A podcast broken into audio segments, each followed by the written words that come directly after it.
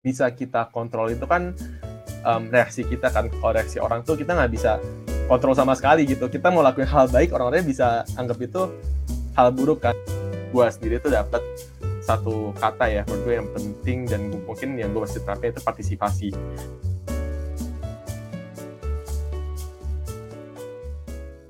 Halo Sobat Onje semua, selamat datang di Onta. Onje punya cerita, sebuah series dari Divisi Penelitian dan Pengembangan untuk mengembangkan soft skill kalian. Sebelumnya, perkenalkan namaku Jocelyn. Namaku Diva. Nah, hari ini kita bakal ngisi podcast Onta yang terakhir nih, Cek. Kira-kira kita bakal bahas apa nih hari ini? Oke, hari ini kita bakal ngobrolin soal problem solving dan leadership bareng narasumber kita yang merupakan Ketua Himpunan Teknik Industri periode 2017-2018, Kak Kenny Suciadi. Halo Kak Kenny. Halo, halo Kak Kenny. Halo Diva, halo Joce. Gimana nih Kak kabarnya sekarang? Baik, baik. Udah mulai masuk kantor lagi sekarang. udah gak WFA, WFA. Oh, berarti kesibukannya sekarang kerja nih Kak? iya dong, pasti ya Terus hmm. ya itu sih udah kembali ke hidup sebelum COVID lagi sepertinya. Udah mulai hmm. normal berarti ya? Ya, uh, kalau dari aku sih udah udah udah full sih, udah full ke kantor lagi. Seru banget. Ya. Iya. Oke nih kak, kita mulai aja kali ya kak masuk ke pertanyaannya. Boleh. Nih, aku dengar-dengar setelah melakukan penelitian, Kak Kenny ini pernah jadi uh, ketua himpunan HMPSTI 2017-2018 ya kak? Ya, Habis betul. itu Kak Kenny juga dengar-dengar pernah jadi ketua OSIS nih. Oke. Okay. Boleh ya, betul juga. um, mung, pengalaman ya mungkin lebih ke kenapa kenapa bisa dan kenapa mau ya gitu ya. Jadi uh, mungkin itu mulai dari SMP. Oh, deh. Mungkin kalau aku tarik balik sebenarnya sih dari dari kecil kali ya. Kalau dulu uh, biasanya habis sekolah kita ada kayak waktu liburan gitu ya satu bulan dua bulan gitu. Nah dari kecil itu sering banget sama orang tua tuh dimasukin aktivitas lah di summer break itu entah seminar lah, entah camping lah, entah apa pun lah di sana gitu. Jadi um, secara motivasi mungkin dapat banyak masukan gitu ya. Terus intinya dari sana um, gue sendiri tuh dapat satu kata ya menurut gue yang penting dan gua, mungkin yang gue masih terapin itu partisipasi gitu. Karena dengan cara lu bisa partisipasi um, ya lu bakal expose, lu bakal expose hal-hal baru dan lu, bakal belajar banyak lah ketika lu mengalami banyak hal tersebut gitu dan datanglah mungkin SMP gue juga udah eh, SMP uh, kebetulan juga join jadi osis juga gitu tapi mungkin jadi bukan jadi ketua osis terus masuklah SMA gitu. Sama sih konsepnya apa pun partisipasi gitu. Jadi pas SMA itu juga ada eskul paskibra ikut gitu ya ada basket juga ikut gitu ada band juga ikut. Pokoknya apa pun yang bisa di, di, di diikutin coba-coba ikut aja dulu kan gitu. Nah terus pas SM ah gue juga lupa lupa inget sih kenapa akhirnya menjadi ketua ketua osis ya. Pokoknya kayak kebetulan uh, lumayan dipercayain gitu ya. Jadi pas lagi pergantian gitu adalah teman yang mulai nanya gitu Ken mau nggak eh Ken lu jadi ketua osis nggak dari sana? Nah dari sana ngerasa oh ya udah ini kesempatan lagi kan gitu. Kesempatan lagi untuk bisa mengimprove lah uh, diri gue sendiri gitu. Untuk melatih lagi leadershipnya, time managementnya. Akhirnya ambil dan terjadilah ya akhirnya ikut OSIS gitu di sana. Um, lanjut ke kuliah kali ya. Ya mungkin kalau OSIS di SMA um, mungkin gue juga kebayang sih mungkin semua SMA beda ya. Cuman kalau di zaman SMA gue ya kurang lebih yang ngurusin peta seni gitu ya. Ada beberapa divisi ngurusin ya aktivitas-aktivitas siswa di sana lah gitu yang selain akademiknya seperti itu. Terus pas masuk kuliah ke Unpar ya gitu aja ya karena mungkin di TI banyak dinamikanya gitu kan. Emang mungkin dari kan juga rasain kan ada dari awal masuk juga dibimbing kali ya sama cutting-cuttingnya gitu kan. Disuruh lakuin ini, ke panitia dan segala macam, akhirnya sama lagi sih, partisipasi, ketemu teman gitu. Nah, tapi mungkin pas kuliah lebih melihat um, kesempatan lagi mungkin ya gitu ya. Pas kuliah sih ngeliat kesempatan oh ternyata tuh di himpunan sebelumnya pas gue jadi staff tuh kayaknya ada yang beberapa uh, menurut gue bisa gue improve atau nggak bisa dipenuhin lagi nih gitu. Dan akhirnya uh, ketika ada kesempatan itu ya udah deh diambil lagi deh gitu ya kesempatannya untuk tadi bagi lagi pasti nggak training tapi mungkin lebih bahasanya mungkin lebih berbakti gitu ya pengen lebih improve lagi nih dengan himpunan yang menurut gue versinya lebih bagus tuh kayak gimana sih? Kayak gitu. Berarti kakek ini aktif banget ya dari zaman SMP, Iya. SMA kuliah. Keren. Iya iya aktif sih aktif sih gitu. Cuman tapi kalau dari gue sendiri sih gue juga nggak bilang dari semuanya gue pengen ikutin itu juga enggak sih. Cuman kayak kayak ada yang lewat tiba-tiba ikut panitia apa daftar gitu. Tapi bukannya sampai ambis sampai gue cari ya. Emang kebetulan juga kesempatan itu lewat dan akhirnya gue tahu dan akhirnya gue ambil sih. Seperti itu. Berarti kakek ini tuh ngikut-ngikut hal kayak gitu tuh emang karena kemauan sendiri ya kak, bukan ajakan teman atau eh, apa dari guru gitu, bukan ya kak ya? ada lah pasti ada beberapa kali yang ajakan ajakan temen lah guru mah juga guru mah kayaknya nggak nggak ambil nggak ambil alih ya cuman pasti ada beberapa kali ajakan teman akhirnya kebangun interest akhirnya ya udah gitu kan yang suka nih sama hal-hal kayak gitu gitu sih Hmm. Diva Berarti bener nih kakek ini pernah jadi Kahim 2017-2018 HMPSTI kan? iya Kak, setelah kita lihat IG himpunan, oke Nah, itu tuh ada masa di mana pertama kali dideklarasiin perubahan logo ya kak, TI Unpar, betul zaman periode kakak. Nah, Heeh. itu tuh apa sih kak alasannya ada perubahan logo itu? Wah, gue juga dulu lupa nih bau-baunya ya.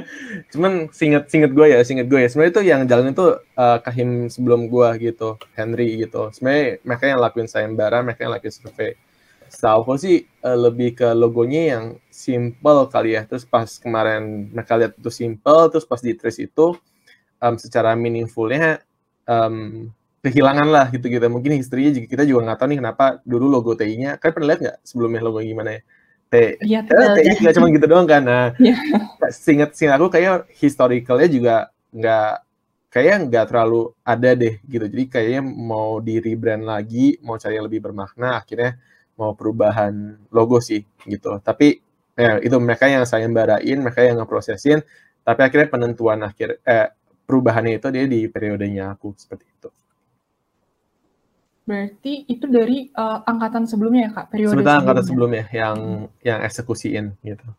Kalau buat ini kak, Onje, Onje juga aku lihat tuh Oh, ada di masa periode kakak. Itu Betul. apakah dari yang periode sebelumnya juga atau emang pas periode kakak nih yang Nah, rencana? kalau itu emang dari periode periode kita sih waktu itu. Munculnya tuh kalau kalian tahu, eh kalian kayak nggak dinding dingin, tahu nggak sih din, dinding Di TI? industri ya. Ya ya ya, Oke. ha, dinding industri sebenarnya dari kayaknya dari dari sana sih mulainya. A- Atau atau mungkin gue lupa deh sebenarnya dari mana. Cuman eh, dinding industri juga muncul lagi di periode gua. Sebelumnya kayaknya yang sebelumnya nggak ada.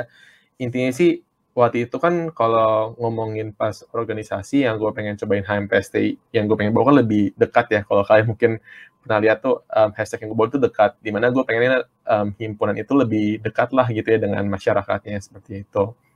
That's why salah satu yang uh, divisi Medcom uh, rancangin juga gitu ya. Salah satunya adalah um, gimana cara kita bisa bikin virtual virtual apa ngomongnya ya maskot lah ya gitu. Jadi orang mungkin lebih kebayang lagi nih gitu ya. Siapa sih yang megangin HMPSTI? Siapa sih kalau mereka mau kontak? Akhirnya muncullah si Onje yang kayak Nutrisari itu. Itu loh, keren banget. Iya, Iya, keren Oh ya? Masih Sampai masih kita pakai masih dipakai ya? Masih nama ya? nama podcast kita aja Onje Oh iya benar cerita. juga. Iya.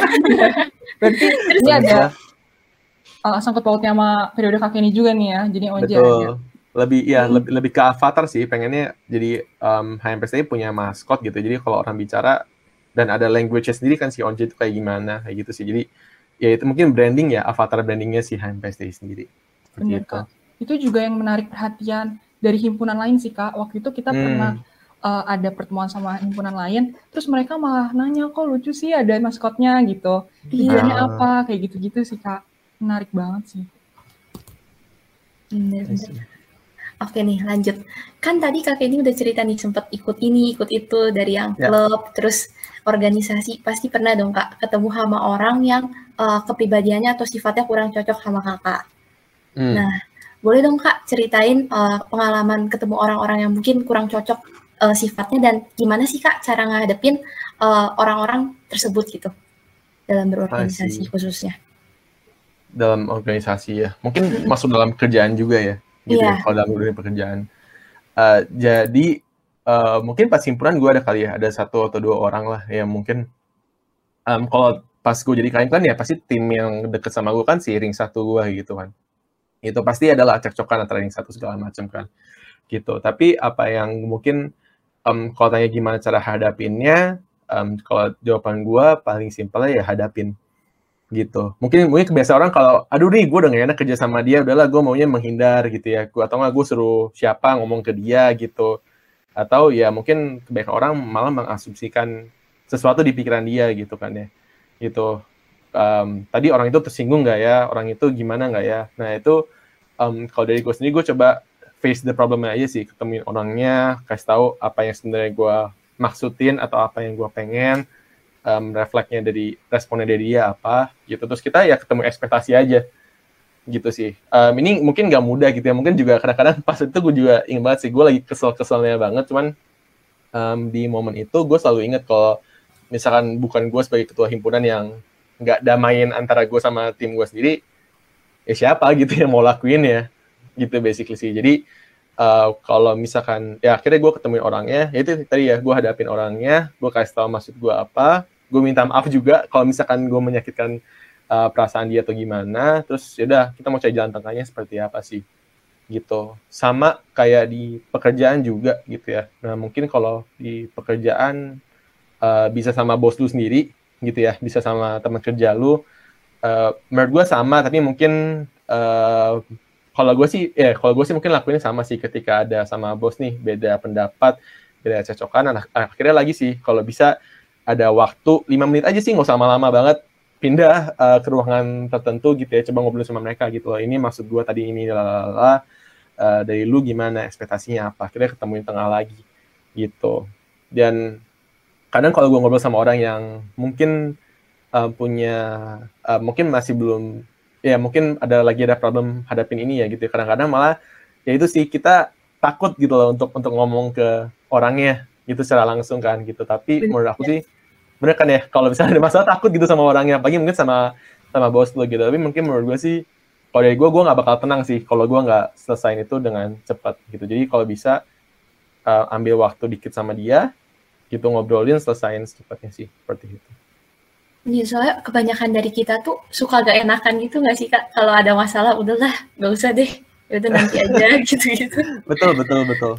Normal sih, nggak uh, normal sih. Cuman maksud gue kalau misalnya emang lu sama orang itu bakal jangka panjang kerjanya gitu. Atau orang itu lu butuh banget sama dia. Kalau misalnya kayak sebagai dia bos lu atau user lu gitu ya di pekerjaan kan, ya berarti dia yang tanggung jawab sama lu, sama pekerjaan lu gimana kan. Pasti lu mau good relationship sama dia gitu. Jadi ya dibandingkan gak jelas awkward hubungannya nggak tahu mau apa mending di ditemuin aja sih ekspektasinya gimana intinya gitu, berarti komunikasi ya kak. Kalau mau nyelesain masalah hmm. itu kita komunikasinya harus lancar mau sama siapa pun itu ya.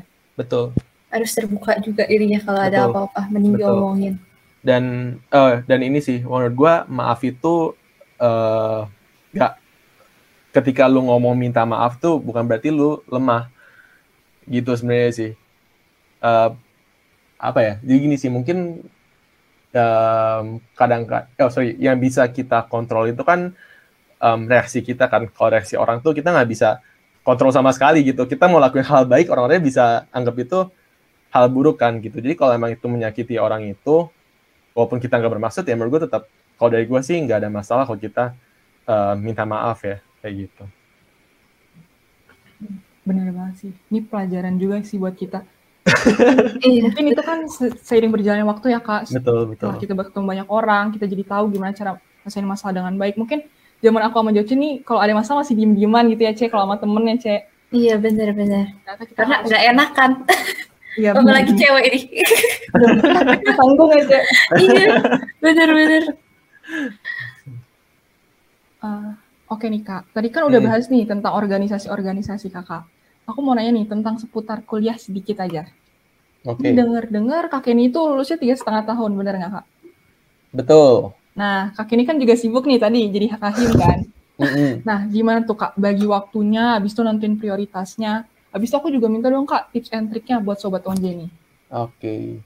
Bagi waktu ya, bagi waktu um, kalau mungkin ini yang gue terapin sampai sekarang dan menurut gue masih uh, cukup relevan sih. Sebenarnya itu lebih ke prioritas. Mungkin jawaban jawaban formal kali ya. Kalau bagi waktu itu gimana? Pasti prioritas jawabannya sih. Ketika gue jadi kahim, apa sih prioritasnya gitu pertama. gitu. Dan ini prioritas tuh nggak bisa. Kalau dulu mungkin pas gue interview ya ditanya nih prioritas kalian apa gitu kan ya. Proker A, uh, kuliah, keluarga, uh, atau iya, bener, agama bener. lah. Masih gitu. ada. Tapi menurut gue, masih ada.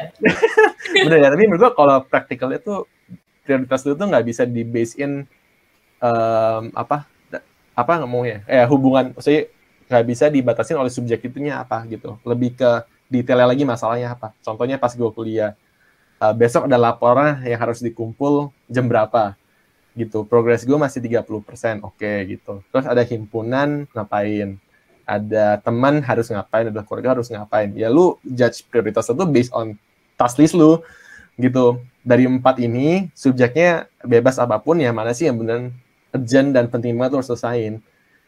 Kayak gitu sih. Jadi uh, menurut gue kalau ngomongin time management prioritas itu pasti gitu ya. Lu harus tahu task list lu ada 30 mana yang lu mau selesaiin duluan gitu. Dan um, yang kedua ketika lu udah bisa nentuin itu jangan takut untuk bilang enggak. Gitu. Kalau emang lu eh kalau emang lu nggak bisa jawab enggak gitu. Dan um, ini oh ini, ini gue nyambung sama pekerjaan ya. Ketika di tasis lu pekerjaan lu banyak uh, lu bisa jawab enggak atau enggak lu bisa kasih estimasi waktu basically itu sih gitu. Kalau misalnya lu lu udah punya nih 10 task list gitu ya ada orang masuk nih eh Ken lu bisa bantuin gue ini ini ini enggak gitu. Emang role role gue sebenarnya gitu ya emang role role gue gue bilang bisa tapi gue ada yang gue harus selesaiin dulu hari ini. Gimana kalau gue get back ke lu lagi hari Jumat jam berapa? Gitu. Kenapa harus kasih ini? Biar orang itu nggak kejar-kejar kita juga. Gitu. Kalau kita oh udah oh oke okay, bisa bisa nanti ya apa ujungnya apa? Besok dicat lagi kan? Kan ya, udah belum? Bener. Belum. Besok lagi kan udah belum? Belum bentar ya. Gitu. Tapi kalau kita udah bisa set time oh ini Jumat ya gue kerjain gue selesaiin gitu nah mereka udah tahu ekspektasinya plus sebenarnya kan juga tahu yang mereka minta itu tuh urgent atau enggak sih? Gitu kan ya. Kalau gue bilang Jumat dia bilang eh nggak bisa kan jangan Jumat. Gue gue butuhnya Kamis gitu. Oh berarti nah habis itu balik lagi gue timbang lagi tuh seberapa pentingnya nggak sih ini harus gue kerjain sekarang? Seperti itu sebenarnya sih kak kalau menurut pengalaman aku kalau misalnya hmm. kita diajakin kayak gitu tapi sama orang deket tuh kak biasanya. Sama orang yang deket sama kita tuh nggak enaknya tuh apa ya bener-bener lebih kerasa gitu sih kak. Jadinya susah buat nolaknya. Kalau sama contoh-contoh susah nih kalau ngomongin orang dekat coba contohnya apa di aduh. Waduh. apa ya kak? Mungkin misal uh, sama ada suatu proker nih yang okay. ngasih nah misal ada proker terus aku misal udah megang beberapa proker misal dua hmm. gitu tiba-tiba teman aku tuh ada yang butuh terus susah uh, nyari staffnya atau koordinatnya oh, oke okay. minta tolong sama aku gitu nah ini tuh aku ada jalan dua terus kan ada kuliah juga nih kak misal uh -uh. Nah, itu tuh nolaknya nggak enak, Kak, karena kan teman dekat, misal, teman sendiri. Jadi kayak pengennya bantu gitu, Kak.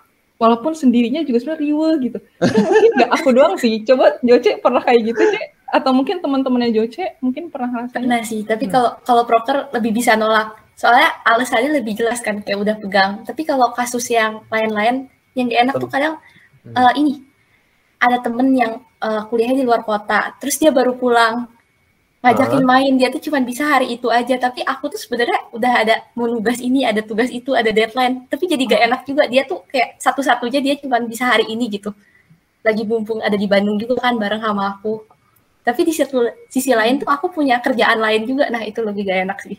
Bingung hmm.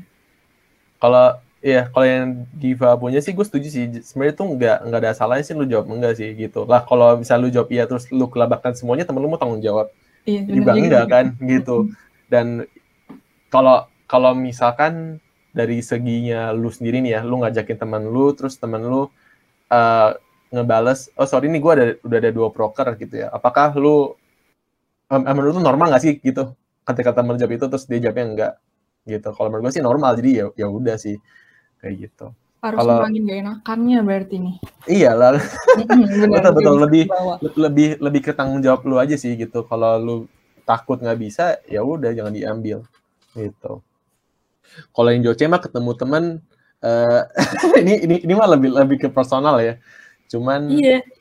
Iya sih. Ya, itu itu ribet lah Joce. Gue juga paham itu. Gue juga nggak tahu mau mau respon apa kalau gitu. Kalau iya. bisa bisain gitu ya. Udah ayo satu jam selesai gitu ya. Oke. Okay. Kenyataannya Kalau... satu jam ya kak nanti panjang. Iya, batasin ya paling ya. Kalau menurut gue sih ya intinya lu kalau emang mau kan lu kan bisa batasin ya. Ketemu orang kan nggak usah satu harian gitu. Misal sejam aja gitu, terus balik fokus juga apa-apa sih. Gitu.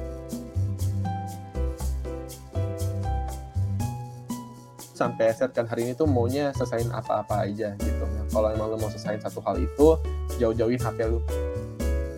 Hmm, bedanya ya, bedanya lu dibayar sih.